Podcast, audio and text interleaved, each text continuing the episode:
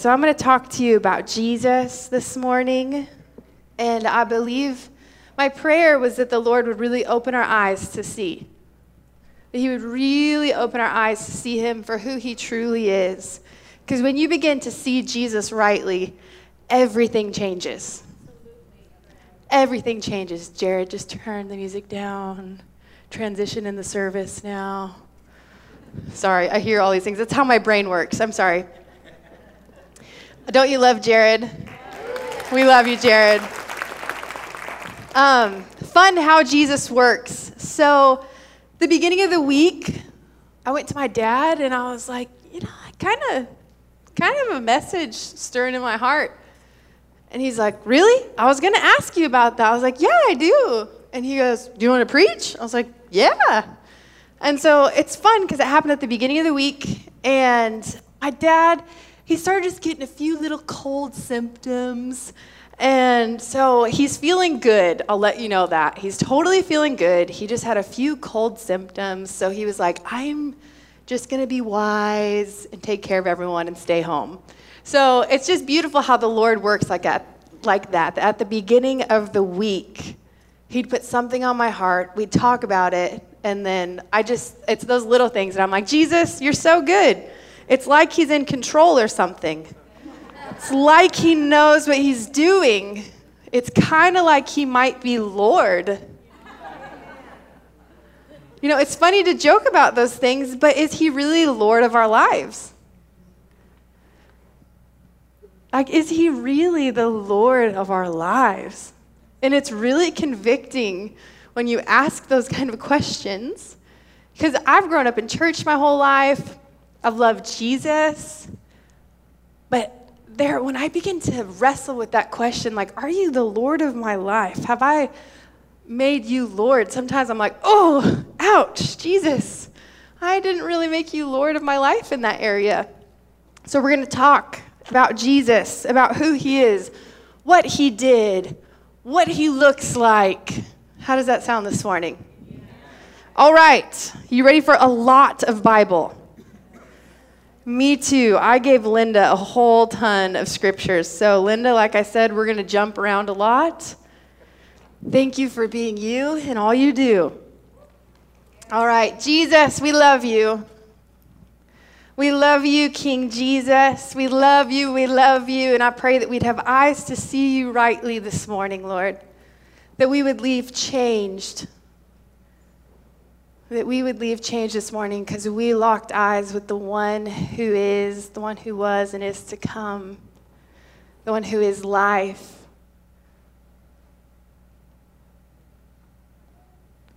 So we thank you in Jesus' name. Amen. All righty. Like I said, I got notes for days right now. Thank you, Jesus. You ready for some encouragement? Philippians 2 10. I'd love this.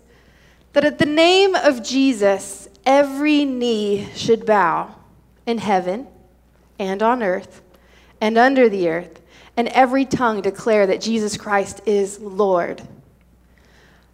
I've heard that verse a million times, but I was sitting on the deck yesterday and I read that, and it was like, oh, Jesus. Literally, every tongue will confess that he is Lord. Every. Every. That means all of us here. That means Hitler. That means every single person you could ever imagine. That sounds funny, but it's real. Every tongue is going to confess that he's Lord. Every single person will one day bow and realize that he is Lord. This is Jesus that we are talking about. He's not just our accessory, He's Lord. Every tongue on earth, heavens, below, every single person will declare He is Lord. Psalm 16 11 says that you will show me the path of life. In your presence is fullness of joy. At your right hand are pleasures forevermore. Who will show us the path of life? Jesus will show you the path of life. In his presence, there is what? fullness of joy. At his right hand are pleasures forevermore. If you want the path of life, follow Jesus. You want to know what direction, where to go? Follow Jesus. Get up in this book right here. Eat it, live it, let it become so real to you. You want to know how to have life? Follow Jesus. You want to know how to have true joy? Get in his presence. Okay, here's another thing for me. When I preach, I like interaction. I'll just let you know that. I'm going to help everyone wake up this morning. I really like interaction. I'm one of those people where I'm like, if you say, that's good chicken, or preach, or that's good, I'll do better. I'll preach more anointed. It'll be a lot better, okay? So I need some interaction. Thank you. Better. Much better. I might get a southern accent if I get real anointed. It could happen. It could. But Jesus himself, he is life. He is joy. I mean, if you talk to people, they're always like, I'm just trying to do what makes you happy, do what makes you feel good, all these things. It's like, no, do you want joy? Meet Jesus. I'll tell you, when I got joy, I met Jesus. And when you see him for who he is, it is unspeakable joy. Absolutely unspeakable joy. In the midst of really hard times, unspeakable joy. And on the mountaintops, unspeakable joy. In the valleys, unspeakable joy. Because he is joy himself. He is. He's joy himself. Romans 14, 17 says, For the kingdom of God is not eating and drinking, but righteousness, peace, and joy in the Holy Spirit. The kingdom of God is not eating and drinking, it's righteousness, peace, and joy in the Holy Spirit. So I believe that joy is a huge thing on his heart if it's a third of the kingdom, correct? I'd say it's pretty important to the Lord. So know that, that in his presence, there's fullness of joy. Not a tiny bit of joy, fullness, right? Fullness of joy. Righteousness, peace, and joy in the Holy Spirit. That is a third of the kingdom. Do you want joy? Get up in his presence. Do you want joy? Look at him. That's how you get joy. Isaiah 61, we all love Isaiah 61, right? It actually prophesies that Jesus would usher in the oil of joy to his people. It prophesies that, that he would bring the oil of joy to his people. You want me to read it to you? I will. Let me just get the verse. I didn't actually write it down. I'll let you know that. The Spirit of the sovereign Lord is upon me, for the Lord has anointed me to bring good news to the poor. He has sent me to comfort the brokenhearted and to proclaim that captives will be released and prisoners will be freed. He has sent me to tell those who mourn that the time of the Lord's favor has come. The joy of the Lord is coming. Da, da, da, this is a different translation than I wanted. To all who mourn in Israel, he will give a crown of beauty for ashes, a joyous blessing instead of mourning. So it says that he will bring the joy of the Lord instead of mourning. So it actually prophesies that he was going to usher in joy, that Jesus would usher in the joy of the Lord to his people. In Hebrews 1 9, it says, You have loved righteousness and hated lawlessness. Therefore, God, your God, has anointed you with the oil of gladness more than your companions. It's saying that Jesus was anointed with the oil of joy, of gladness, more than anyone else. Whoo! That's why I'm saying when you get around Jesus, he's the most joyful person. Do you want joy? Get around Jesus.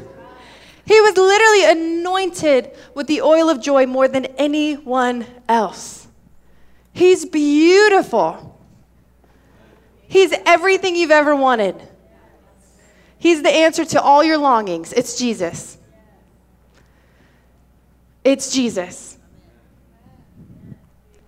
I love this because Jesus, he ushered in joy everywhere that he went. He did. I mean, he also, there's fear, there's comfort, there's all these things in the Lord, but there's a reality. He ushered in joy everywhere that he went. In Luke 144, it's talking about, it says that John leapt for joy in Elizabeth's womb when he encountered Jesus in Mary's womb. So Elizabeth, pregnant with John, right? So sweet little Ezzy, did you see her when she was pregnant? She was so cute. She just had that pregger belly. She was precious. So literally, Elizabeth is pregnant with John. Mary, pregnant with Jesus. Elizabeth comes around Mary. John leaps for joy inside of the womb when he encounters Jesus in Mary's womb. Whoo! That's what I mean, that Jesus ushers in joy wherever he goes.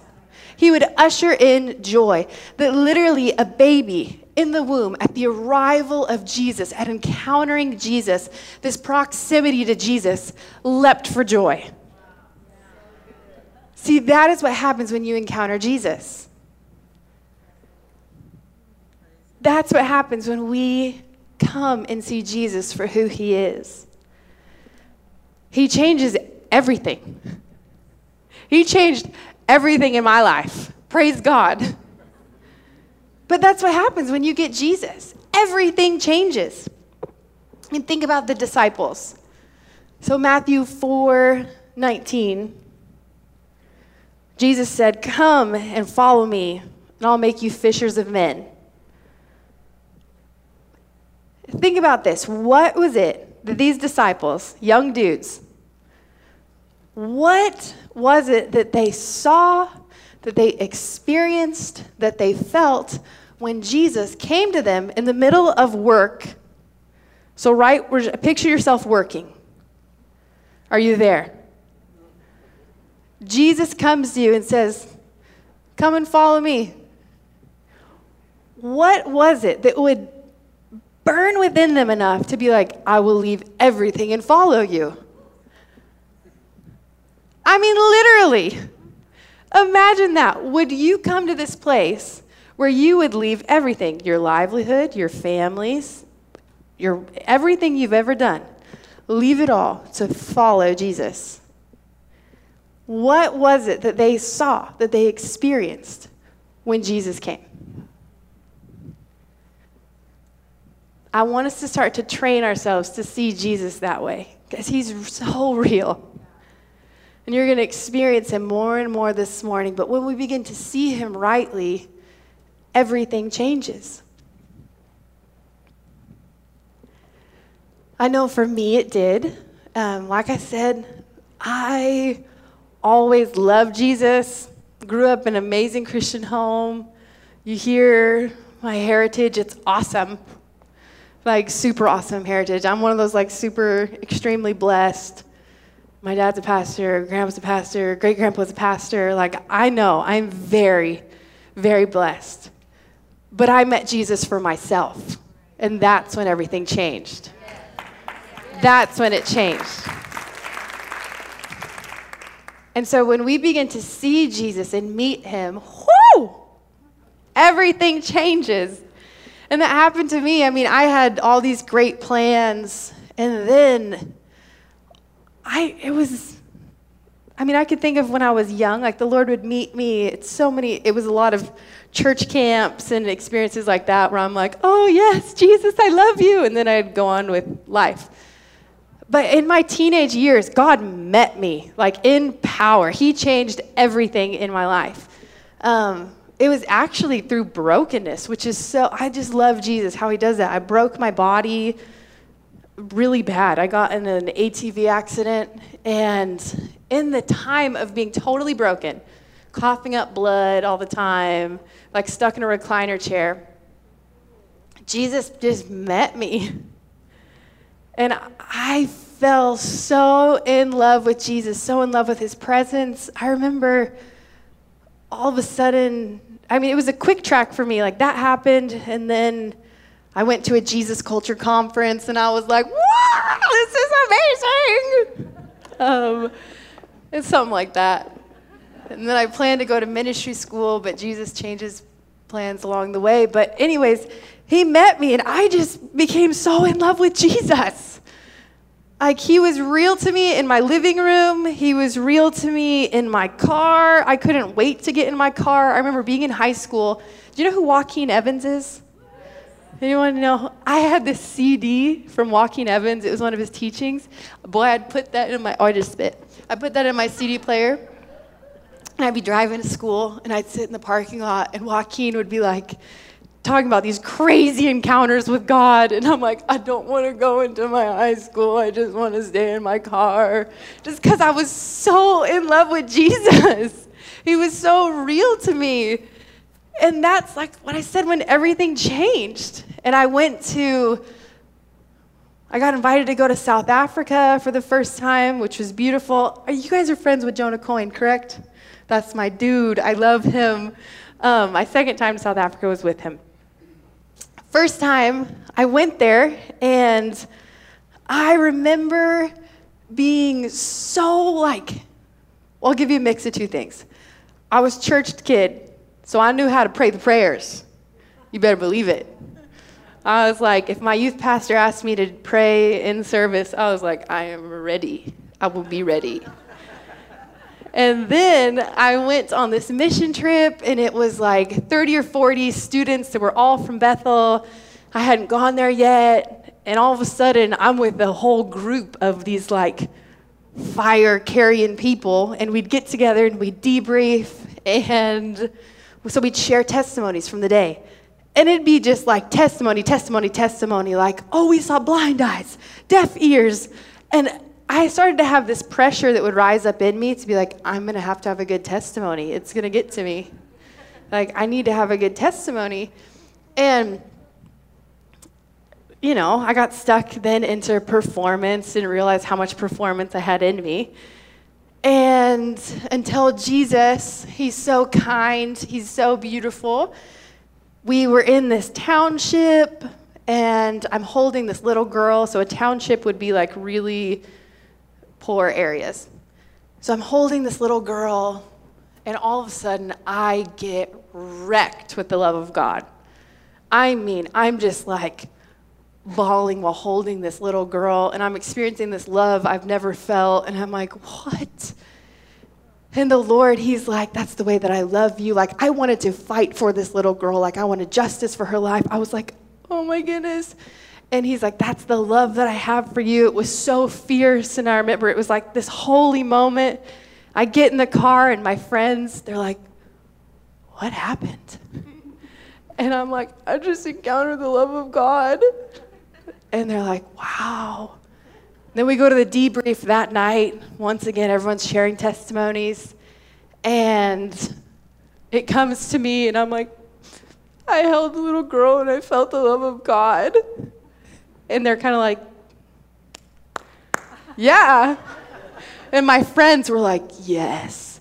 But for me, it changed everything because I then wasn't worried about performance anymore. I wanted him more than anything else. And so my ministry time from then on at that trip was awesome because I was excited to look for him because he was my joy then. He was my prize. And so I remember I, we prayed for this little girl, fire starters, you're getting a double dip. Um, uh, there was this little girl who, since she was born, she had a back problem, couldn't bend without excruciating pain. And so the pastor of the church asked me to come and pray for this girl. And I was like, yeah. And so her mom's there. I prayed for her. I'm like, can you test it out? She bends, and you can tell she's still in super, like, just so much pain. So I was like, let me pray again. And so I pray, and this time it was like, whoo, I could just feel how badly Jesus wanted her to be healed. It was like feeling his heart for this girl. And I was like, oh, wow. So pray. I say, test it out. She bends down, comes up completely pain free. Her mom's then weeping because she had never seen her daughter do that since she was born. And for me, it changed everything that was going on because I was like, Jesus, I'm so excited to meet you in every miracle now. I am so excited to encounter you in every miracle, every person I pray for.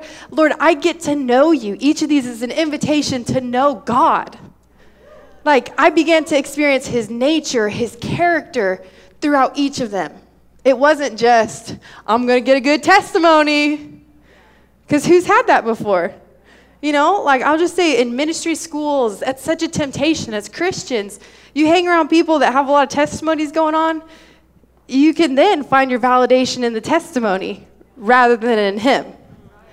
And the Lord was like, Girl, I'm going to kill that thing in you. You ain't going to have that. But it changed everything because it wasn't just, oh, a testimony. It was like, oh, Jesus, I get you. Like, I really get to meet you. I get to meet the miracle maker. I got to experience his burning heart for someone. And each testimony is so different. Like you really get to learn about God. You really get to intimately know him in each moment. Like when someone's being delivered, you get to meet him as the deliverer, and you're like, wow, Jesus. Whoo, you're beautiful, Jesus. When someone gets baptized in the Holy Ghost. I'll never forget when Taylor, it was at church camp, praying for this girl, and she is just like, shut up. I was like, wow, it normally doesn't happen that fast. This is awesome, Jesus. But like when you meet him as the baptizer, it's like, oh, Jesus, you're beautiful. This whole life, the reason we're here on earth is to know God. It's preparation for Him. Like it's really simple. We're here being prepared to die and to meet Him. It's really simple. It's very simple. We're here in preparation to die to meet Him. But I really liked my idea of, well, just heaven on earth. So I don't really need to long for you, Jesus, yet. Like, I was scared to die, is really what that was. More than anything, I was scared of death. I loved the idea where I'd be like, I know one day I'll be with him. I like what I'm experiencing right now, but I don't know if I really want to just be with you forever, Jesus. Like, he really wasn't my everything. He was beautiful, but he wasn't my Jesus, I long for you. He wasn't my, Lord, I cannot wait to really be with you face to face. I liked what he could do. I loved watching him move in power. I loved miracles, signs, and wonders. I liked when he'd touch me with his joy. I loved it. But I can't say that I was like, Lord, I long to be with you. I liked touches. I like a touch. I like a touch. But I didn't have this deep longing to be with him. An example of someone who did would be Stephen. I love Stephen so much. Here's what happens when you write so many verses and you're like, where did they all go? But it's an Acts.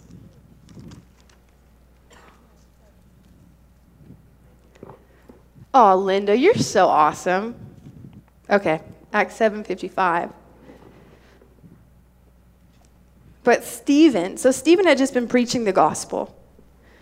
How he loved Jesus. Talks about he was a man who was full of faith in the Holy Spirit. He was just awesome guy. But Stephen, full of the Holy Spirit, gazed steadily into heaven and saw the glory of God and he saw Jesus standing at the place of honor at God's right hand. And he told them, Look, I see the heavens opened and the Son of Man standing in the place of honor at God's right hand. Then they put their hands over their ears and began shouting. They rushed at him and dragged him out of the city and began to stone him. His accusers took off their coats and laid them at the feet of a young man named Saul. So Saul, later turns to Paul, was literally watching Stephen being stoned just so you know.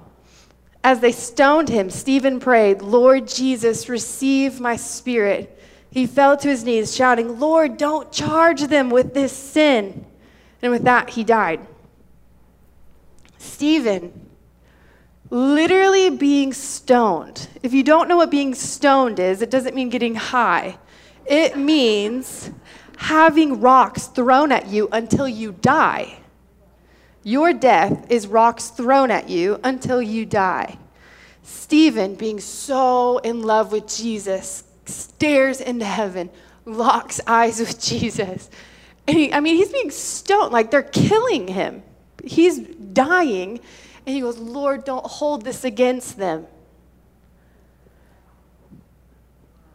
These stories convict me so much because it makes me realize where are my treasures really? Where are my treasures really? You know, it's the Bible is so clear that we're just foreigners here. We're just passing through. And so how much am I really investing in heaven and my eternity? You know, when you hear stories like this, you're like, oh my word, he just was so not stuck in this world. Jesus was so big and his everything to him that it convicts these things in me where I'm like, oh, Jesus, are you really my everything? Could I be at a place where people are stoning me and I'm just locked eyes on Jesus? My gaze is just fixed, I just see him. He wants to become our everything, not our accessory. He wants to be our everything. Whew. Yes, He does. Thank you, Jesus.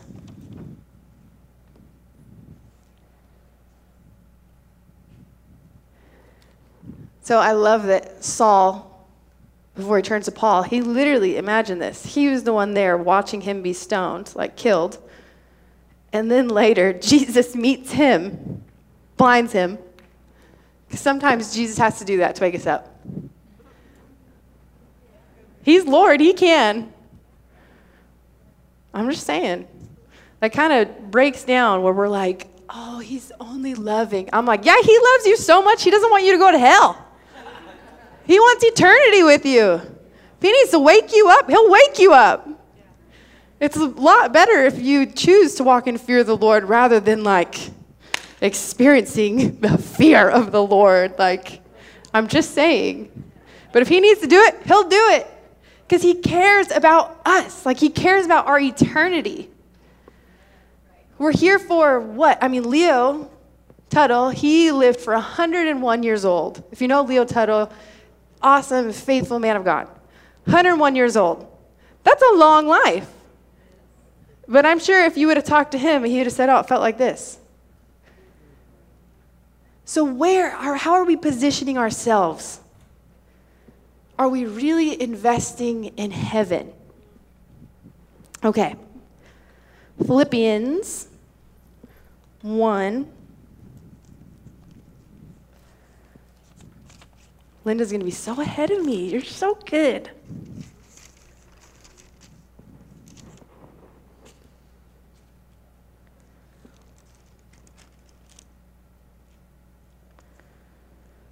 Linda, I'm going to jump to verse 20 actually. This is Paul. He's saying, For I fully expect and hope that I will never be ashamed, but that I will continue to be bold for Christ as I have been in the past. And I trust that my life will bring honor to Christ, whether I live or die.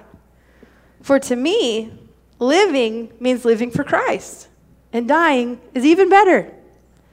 But if I live, I can do more fruitful work for Christ. So I really don't know which is better. I'm torn between two desires. I long to go and be with Jesus, which would be far better for me but for your sakes, it's better that I continue to live.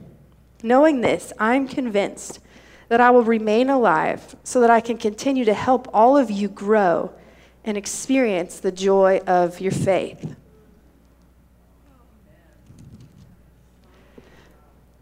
I love reading that and it also convicts me so much. Because I really love my life. Like, I've got an awesome life. I have the cutest nieces and nephews in the whole wide world. I can guarantee it. They are the cutest. I love getting to be in ministry. I love just the different things that the Lord's done. And so when it's the back and forth, I'm like, wow, Jesus, have you become so real to me that my thought is actually, well, I'm torn here, guys. I want to be with Jesus more than anything else. Like, I deeply long to be with him. But I also know that by me being here on earth means that I'll get to minister to different people, empower a younger generation to rise up and to be all that Jesus has paid for them to be. So by me being here, I know it's going to help people grow and experience the joy of their faith. But more than anything, I just want to be with Jesus. You know? They're hard questions to ask. Because it's easy to be like, oh, yeah, good verse. To live is Christ and to die is gain. Come on. you know? But is that real? Is that a real thing to us? Is He really our deepest longing where we're like, Jesus, you're the only hope? You're my answer. You're my joy. You're my prize. You're where I'm going. Everything that I have is invested in you. Or is it like, no, i have got too many connections in this life, too many investments here, I don't want to go? And I'm not saying don't make investments. Absolutely make investments. We should have an inheritance for our children and our children's children. We should do things like that. But where are treasures really laid? It's kind of convicting. They're good questions for us to ask as the church right now. They're really good questions for us to ask. We, as the Western church, we have no idea what persecution is. We have no idea. You go to church in China, they probably have this insane love for Jesus that would make us want to fall on our face and weep because their whole life is invested. Loving Jesus means I might die today. So for us, it's like, hmm, are you just an accessory in my life? Are you a lesser lover in my life? Or are you the love of my life?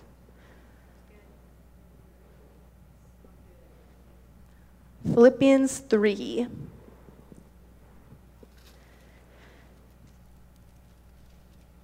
Paul, he goes on to talk about all these different things he did. He goes, I was so zealous. I harshly persecuted the church. I once thought that all of these things were valuable, verse 7. But now I consider them worthless because of what Christ has done. Yes, everything else is worthless when compared with the infinite value of knowing Christ Jesus, my Lord. Everything else is worthless when compared to the infinite value of knowing Christ Jesus, my Lord. For his sake, I have disregarded everything else, counting it all as garbage, so that I could gain Christ and become one with him. I no longer count on my own righteousness through obeying the law. Rather, I become righteous through faith in Christ. For God's way of making us right with Him depends on faith. I want to know Christ and experience the mighty power that raised Him from the dead. I want to suffer with Him, sharing in His death, so that one way or another I will experience the resurrection from the dead. Would you say that our prayers are, Lord, I want to suffer with you. I want to experience your suffering? Would you say those are our prayers? I'd say not. We're like, Lord, keep me safe. I thank you for protection, favor over me. Hallelujah. You better believe I declare that too. But really, like, how intimately do we want to know Jesus? They were so in love with Jesus that they're like, Lord, I want to suffer. I want to experience your resurrection. I want you. Oh. I mean, martyrs, they have a better seat when it comes to the throne in heaven. I know. I was like, well, hmm, I might need to work on that then. I really. Heaven is forever. That's eternity. Where are we investing? Verse 12. He says, I don't mean to say that I've already achieved these things or that I have already achieved or, that I have already reached perfection, but I press on to possess that perfection for which Christ Jesus first possessed me. No, dear brothers and sisters, I have not achieved it, but I focus on this one thing forgetting the past and looking forward to what lies ahead. I press on to reach the end of the race and receive the heavenly prize for which God, through Christ Jesus, is calling us. This is Paul we're talking about. You know, he wrote a lot of the New Testament. And he's like, guys, I have not achieved it all. But I am saying that I am pressing on with everything within me. Like, I am pressing on. Jesus is so beautiful. I just love it when it, when he's become real, like I said, everything changes. Like the reality, the only reason that we have the ability to repent is because Jesus died for us. So repentance is so beautiful and it's only available because of Jesus. So words like holiness and sanctification, they should be so beautiful and we should be like, "Thank you, God," because they're only available because of Jesus. I literally wouldn't even have the ability to repent if it wasn't for Jesus. He's our everything. I mean everything. He's the only reason that we're alive right now. Like we are utterly dependent on Jesus. And it's really humbling when you realize that. When you wake up and you're like, wow, the only reason I'm alive today is because Jesus put breath in my lungs this morning. That makes you like, woo, I love you, Jesus. You get to know him. He's the source, he's the beginning, and he's the end. He's beautiful. 2 Timothy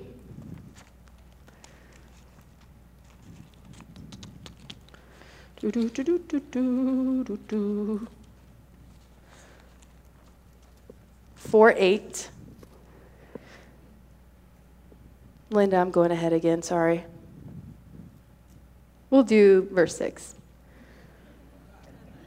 Let's just start at Genesis.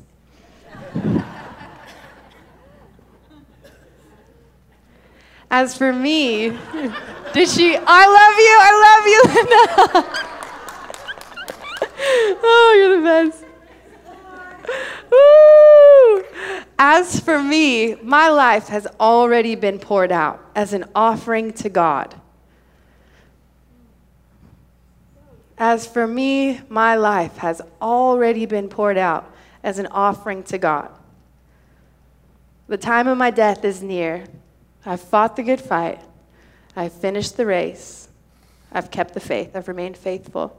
And now the prize awaits me the crown of righteousness, which the Lord, the righteous judge, will give me on the day of his return. And the prize is not just for me, but for all who eagerly look forward to his appearing. Who's the prize for? who eagerly look forward to his appearing. The prize is for those who eagerly look forward to his appearing. So, is our excitement in us, what we can do? Or are we really at this place where we're like, Jesus, I just can't wait for you? I began to experience a little more of that. Um, it's kind of funny. You know, we had that earthquake for Idaho, let's be real, we don't have that kind of stuff. So you're kind of like, Jesus, are you coming back? like, is this happening? And I remember I looked out the window and I was like staring in the sky and I was so disappointed because I didn't see him. and it was this moment where I'm like, Jesus, I hadn't had that before. Like, if I was to be real with myself, I hadn't come to this place where I was like, Jesus, I so long for that day when you come back in your glory. And it began to stir this thing in me where I'm like, Lord, I want to long for you. Jesus, you're the most beautiful. He's everything. My friend Thalia, if you know her, you love her. I love getting to talk to friends where Jesus is, you know, where you can have an open conversation about what Jesus is doing in your life. And she was sharing, she's like, oh, sissy, you know, God was showing all these things where He wasn't even like Lord in my life. And I get, honestly, I get more excited about those than like crazy testimonies now. I love both. But this is what the Lord's doing in my life right now. Because He becomes real. And she said, She goes, I want to tell you about this dream I had. I was like, Tell me. She said, We were standing there, and it's like someone, there was an airplane coming. Like there was a flight that was coming in, and me and you were standing there. And she goes, I could feel this, like this anticipation and this longing for who was going to come. We were just like waiting, just waiting, just waiting, so excited for this arrival. She goes, and it was Jesus. And she just starts weeping, and I could feel it. And you're like, oh, Jesus, that's what we were made for. To really long for Him. And then I read her this verse, and she just is bawling on the phone. And I'm like, that's it, sis. This is what it's all about. We're getting it. We're getting it. It's just about Jesus. It is just about Him.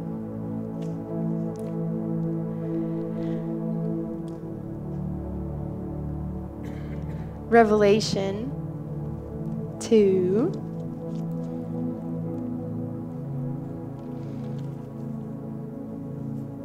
Pastor Rich touched on this last week and it really stood out to me. Um,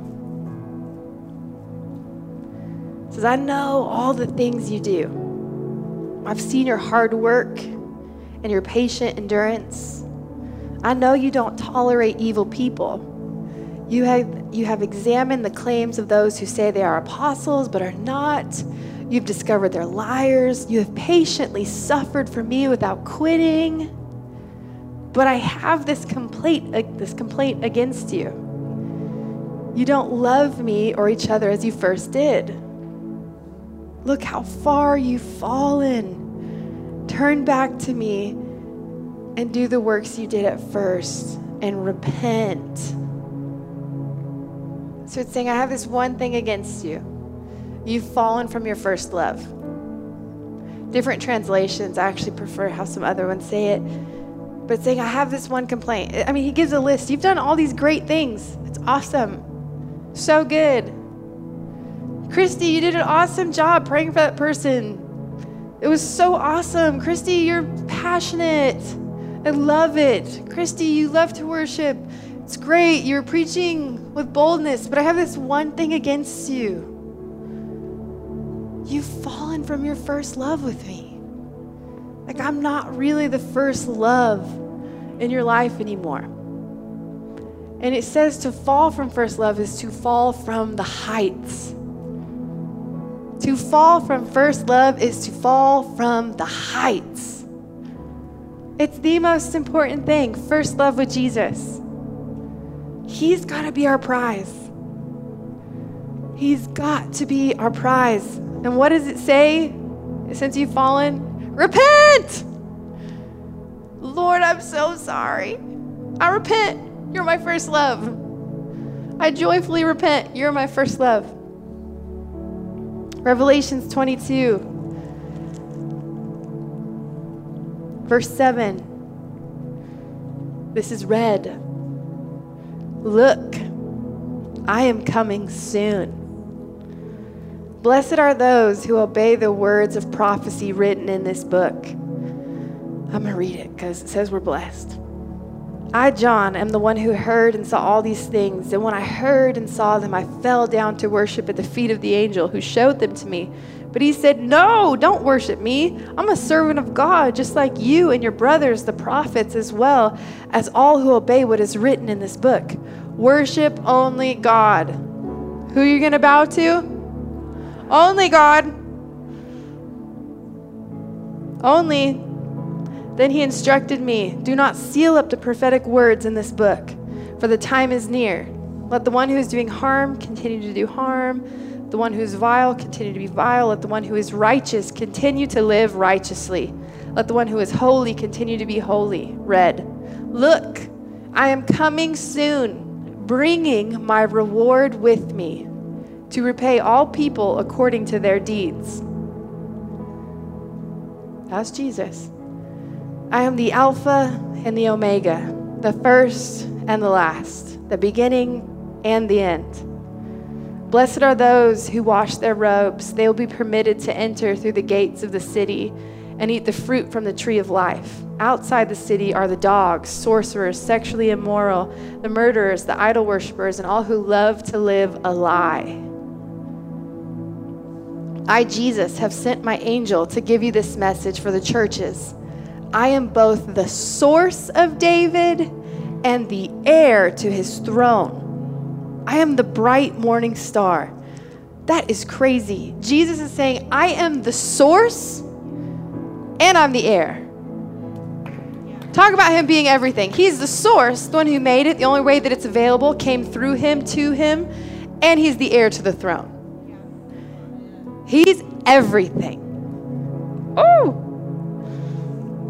and I get to marry him. The Spirit and the bride say, Come. Let anyone who hears this say, Let anyone who is thirsty come. Let anyone who desires drink freely from the water of life. And I solemnly declare to everyone who hears the words of prophecy written in this book if anyone adds anything to what is written here, God will add to that person the plagues described in this book. And if anyone removes any of the words from this book of prophecy, God will remove that person's share in the tree of life and in the holy city that are described in this book. He who is the faithful witness to all these things says, Yes, I am coming soon. Amen. Come, Lord Jesus. May the grace of the Lord Jesus be with God's holy people. He says that he's coming soon and he's bringing rewards with him to repay all people according to their deeds. And there's a reality. We're not saved by works. That's not what this is saying. It's by faith. But when you love someone, you'll do anything for them. Am I right? When you love someone, you'll do anything. That's what this is about. It is about first love with Jesus.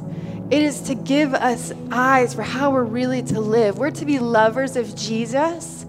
And where are we investing? There really are rewards in heaven, and they're eternal.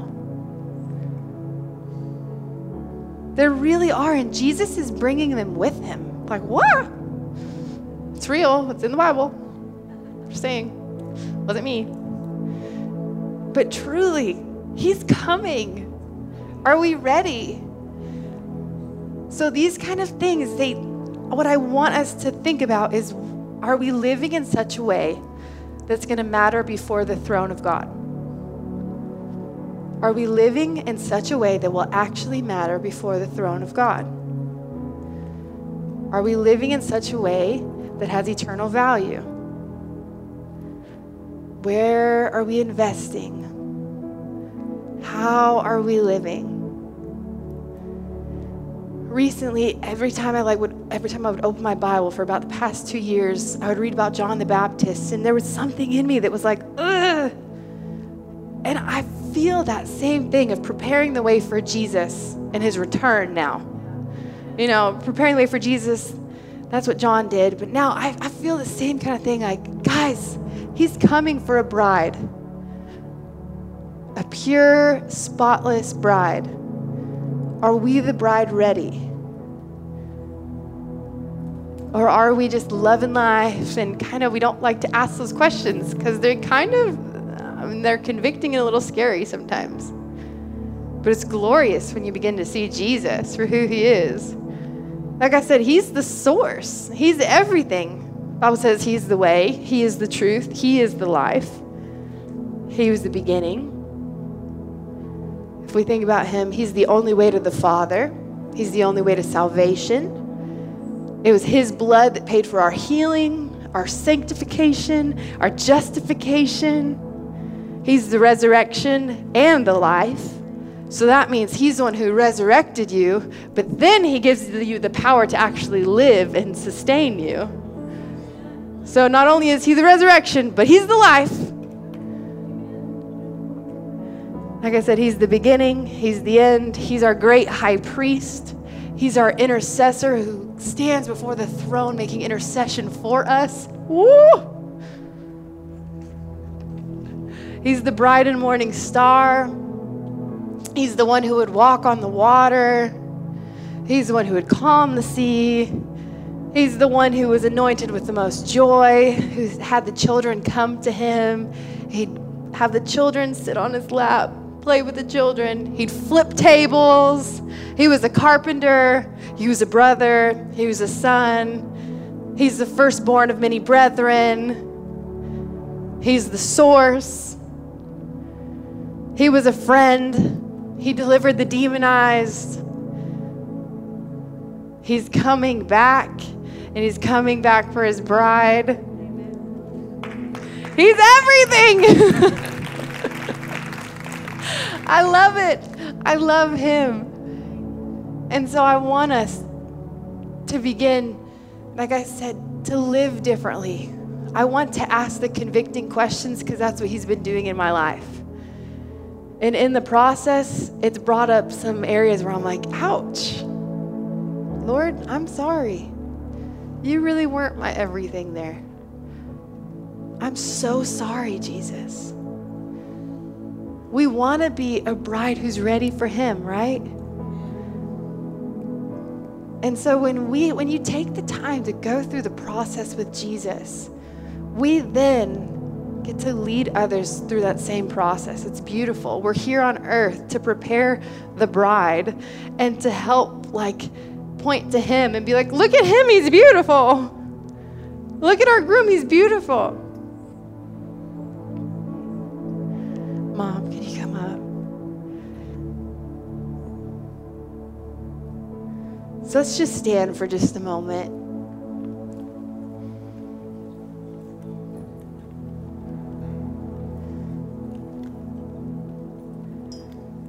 I just want you to begin to direct your attention to Jesus.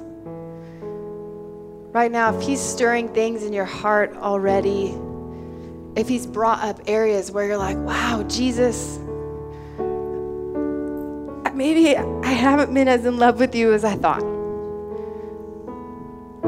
Whatever it is, I want you to just talk with him. I want you to look at him because he's beautiful. If you have never met Jesus and you want to give your life to this man who came, humbled himself as a man, went through everything that we did, he suffered the death on the cross for us so that he could have relationship with us. It says, For the joy set before him, he endured the cross, disregarding its shame and suffering. That meant he did that because he wanted relationship with us. If you don't know him, you can make him the Lord of your life today. You can give your life to Jesus, and I tell you, you will experience his joy unspeakable every moment. So, we're going to sing this song. And like I said, I just want you to direct your attention and your affection to Jesus. We want to be ready, Lord. We want to be a bride that's ready for you, Jesus. We want to be ready for you, King Jesus. So I pray that you would soften our hearts. Lord, we want to have soft hands. We want to have clean hands, pure hearts, Lord, before you.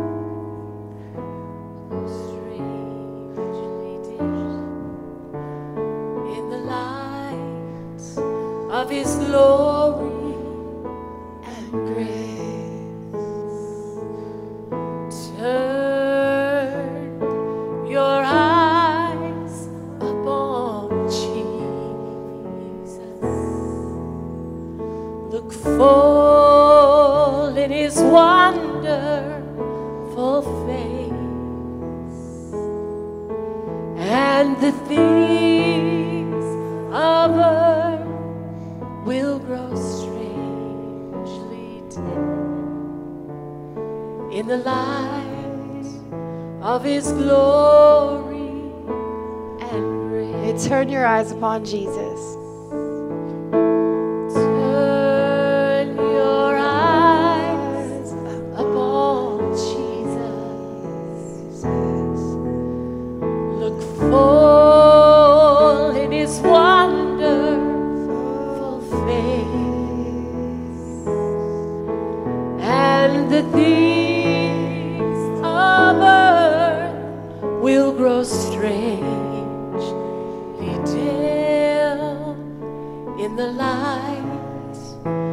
His glory and Yeah, sing that again. Turn your eyes upon Jesus. Look full. Oh, turn your eyes upon Jesus. Oh, look full in his wonderful face. And the things this world will grow strangely dim in the light of his glory